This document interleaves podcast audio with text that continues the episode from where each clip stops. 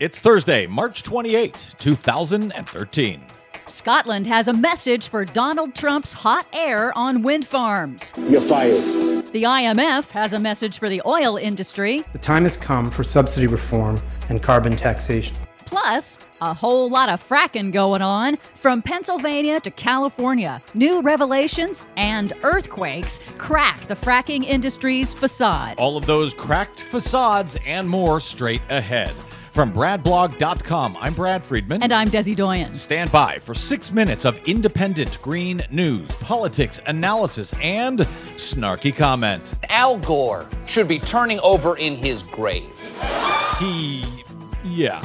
This is your Green News Report.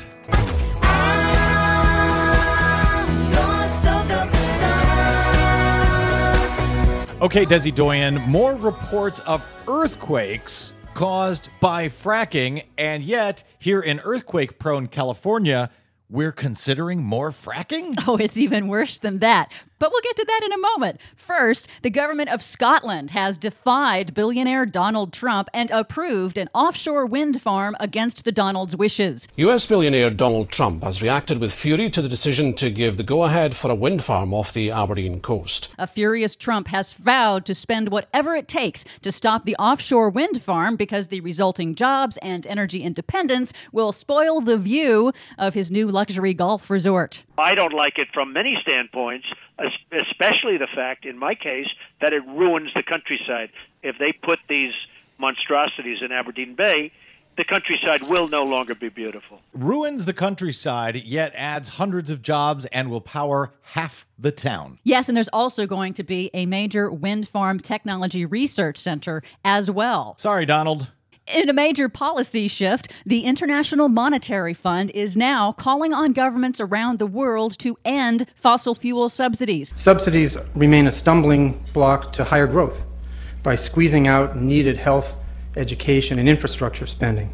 Some countries spend more on energy subsidies than on public health and education put together. A new IMF study this week says $1.9 trillion in annual government subsidies of oil and coal is displacing other necessary investment and artificially distorting fossil fuels' actual costs, says David Lipton, Deputy Managing Director at the IMF. The time has come for subsidy reform and carbon taxation you know, the idea of a carbon tax has been what everyone has really been talking around. They're talking about cap and trade, these market schemes, when frankly, it seems to me that corporations simply need to pay if they are going to pollute, because in any case, the government and we, the people, are paying for the real costs of that pollution as it is, and the corporations are getting a free ride. So, you know what? Tax them.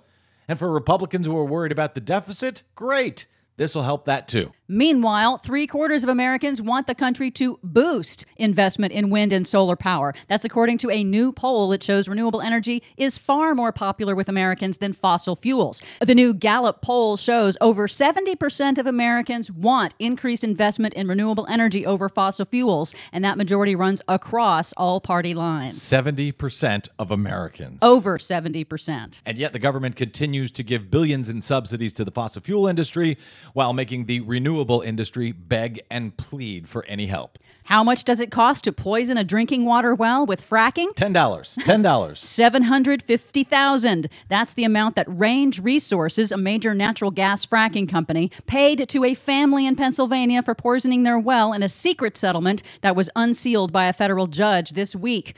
The unsealed documents add to the body of data that activists say contradicts fracking industry claims that no well has ever been contaminated by fracking operations.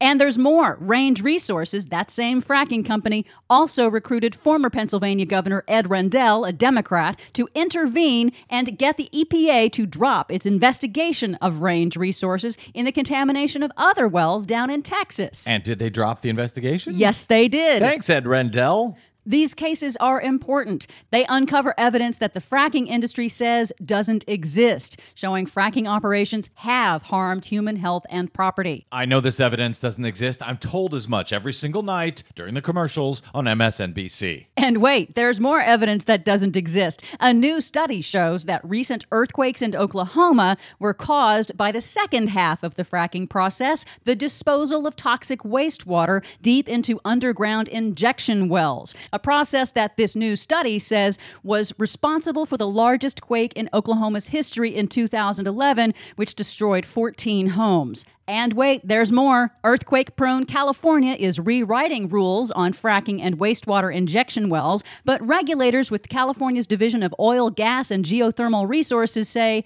they do not need to look at the new earthquake data. So, fracking is leading to earthquakes in places like Oklahoma, and yet we're going to allow more of it here in California. This absolutely blows my mind. What could possibly go wrong? For more on that story and the ones we couldn't get to today, please check out our website at greennews.bradblog.com. While you're there, please consider a donation to help sponsor the Green News Report. From bradblog.com, I'm Brad Friedman. And I'm Desi Doyen. And this has been your Green News Report. Well, I did shake, oh baby, shake it. I did shake it, baby, shake it. I did shake, don't you let it break now. Shake it, shake it, shake it. I'm on a whole lot of shaking.